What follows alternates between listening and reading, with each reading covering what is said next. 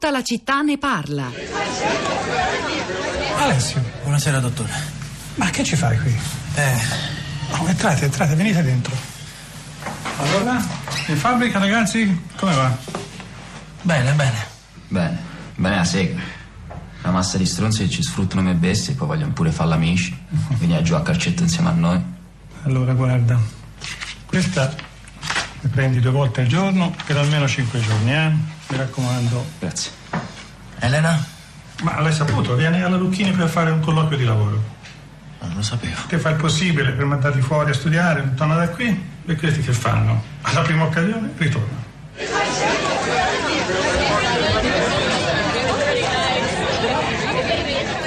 Dalle acciaierie venete nella zona industriale di Pasova, da cui abbiamo aperto stamani in diretta, tutta la città ne parla in occasione del tragico incidente avvenuto, avvenuto ieri in quello stabilimento, alle acciaierie di Piombino, dove è ambientato il romanzo eh, Acciaio di Silvia Avallone e poi il film tratto dal romanzo uscito nel 2012, diretto da Stefano Mordini con Michele Riondino e Vittoria Puccini, ambientato in particolare in un quartiere popolare di Piombino i cui abitanti sono quasi tutti operai delle acciaierie che funzionano a ciclo continuo. Questo è il tema di oggi, la sicurezza sul lavoro, anche la difficoltà di interpretazione dei dati su quanti sono i morti e quanti i feriti, eh, quali sono le cause di un'insicurezza che sembra crescere e anche e soprattutto in questo periodo di ripresa economica nel nord-est e nel nord-ovest del paese, non a caso invece nel sud dove la produzione continua a calare, la crescita non c'è, calano anche i morti e gli infortuni. Questo è un po' il senso, credo, del dibattito di questa mattina che si può riascoltare sul nostro sito e sull'app Rai Play Radio. Nel frattempo, come sempre, ogni mattina ci sono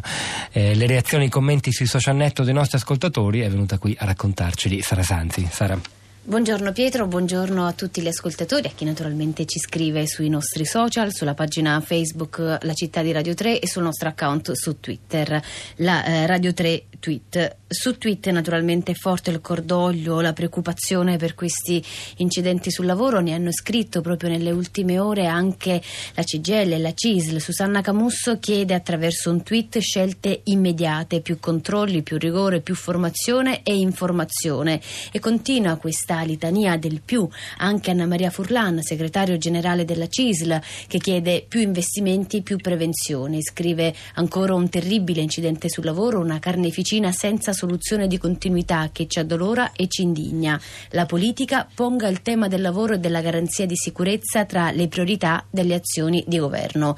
È un tweet che è stato pubblicato ieri, 13 maggio, e fa ancora più impressione vedere che a soli pochi tweet di distanza, il 9 maggio, sempre la Furlan scriveva un grave fatto ci addolora e la morte di un operaio di 19 anni alla Fincantieri di Monfalcone. Ancora una giovane vita stroncata sul lavoro, siamo vicini alla sua famiglia ed appoggiamo la protesta dei sindacati per ottenere più sicurezza. Di sicurezza parlano anche i nostri ascoltatori, lo fanno su Facebook dove Chiara, per esempio, prendiamo una voce e scrive un mio collega sviluppa software per macchine industriali, viaggia per lavoro e quando va all'estero, in Gran Bretagna, Germania, ma anche in Cina o Emirati Arabi, viene spesso dedicata una mezza giornata alla formazione per la sicurezza nella fabbrica dove dovrà lavorare per poche settimane e vengono forniti tutti i dispositivi necessari. In Italia, scrive Chiara, non viene sprecata una mezza giornata di lavoro di un operaio specializzato e quindi caro per queste cose e spesso i dispositivi o li porta individualmente lui o non sono forniti. Apriamo la nostra piazza, come ogni mattina tutta la città ne parla, andiamo a Perugia dove è collegata con noi Monia. Monia, buongiorno. Buongiorno. A lei, buongiorno. a lei la parola.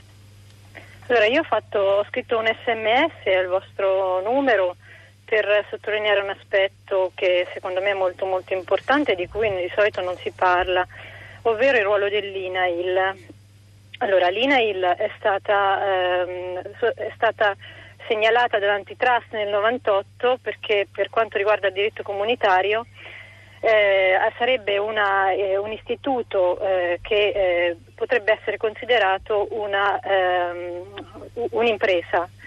In realtà la questione poi è stata portata avanti nel tempo e ci sono state anche delle altre prese di posizione eh, molto forti contro questa, questa ipotesi, ma la questione è eh, ci, ci può essere concorrenza in materia di assicurazione contro gli infortuni sul lavoro? E si è parlato di più, più, più, quindi più rigore, più controlli. Allora, i, controlli, i maggiori controlli e il maggiore rigore, a mio avviso, poiché de, le tutele dei lavoratori in caso di infortuni sono diritti fondamentali, diritti costituzionali, un'agenzia pubblica, cioè un'agenzia statale, deve avere un ruolo potenziato, quindi come l'INAIL, anche perché c'è una questione fondamentale che riguarda i diritti umani, i diritti fondamentali, che è quella del rapporto tra contributi e tutele. Nel momento in cui noi eh, diamo, ap- apriamo alla concorrenza e quindi al privato eh, la possibilità di gestire l'assicurazione in, mat- in, materia di infortuni sul lavoro, noi non garantiamo più quello che oggi l'INAI garantisce, ovvero che non c'è rapporto tra contributi, e, e, tra contributi dei, dei, datori di lavoro e poi le tutele che vengono date ai lavoratori. Chiarissimo cioè, il, suo, il, suo, punto di vista, Monica. È, mo- è molto molto importante. Grazie, Grazie davvero. Da Perugia ci spostiamo a Milano. Ennio, buongiorno.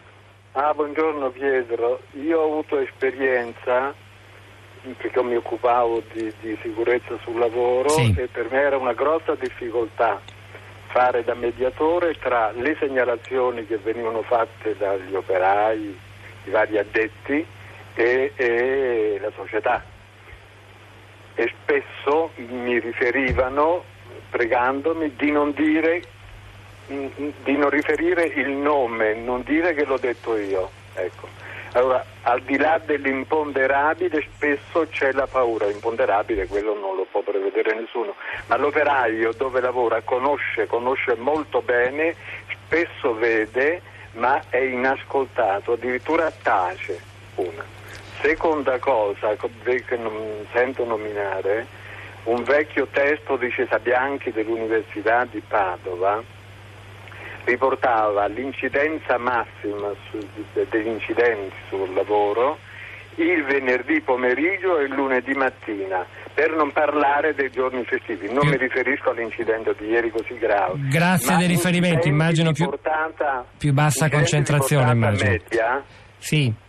Sono causati anche da una mancanza di attenzione da parte del lavoratore. Grazie Ennio. Ornella da Roma, veloce, una breve Buongiorno. battuta, un tweet. Dunque, io volevo mm, mettere diciamo, l'attenzione sul problema dei tirocinanti, eh, i giovani tirocinanti. Mio figlio ha 20 anni, lavora ad un tirocinio a Roma su un set cinematografico, ambito produzione cinematografica.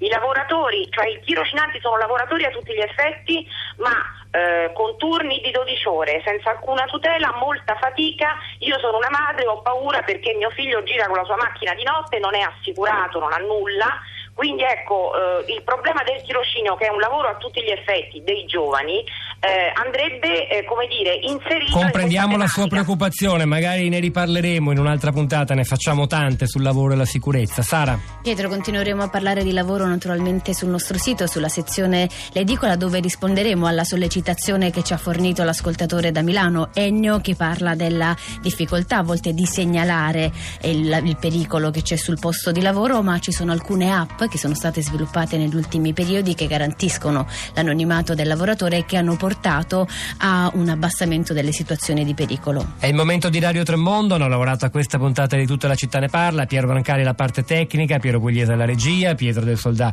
e Sara Sanzi a questi microfoni, al di là del vetro Cristina Faloci eh, e la nostra curatrice Cristiana Castellotti e Rosa Polacco. Ci sentiamo domattina alle 10.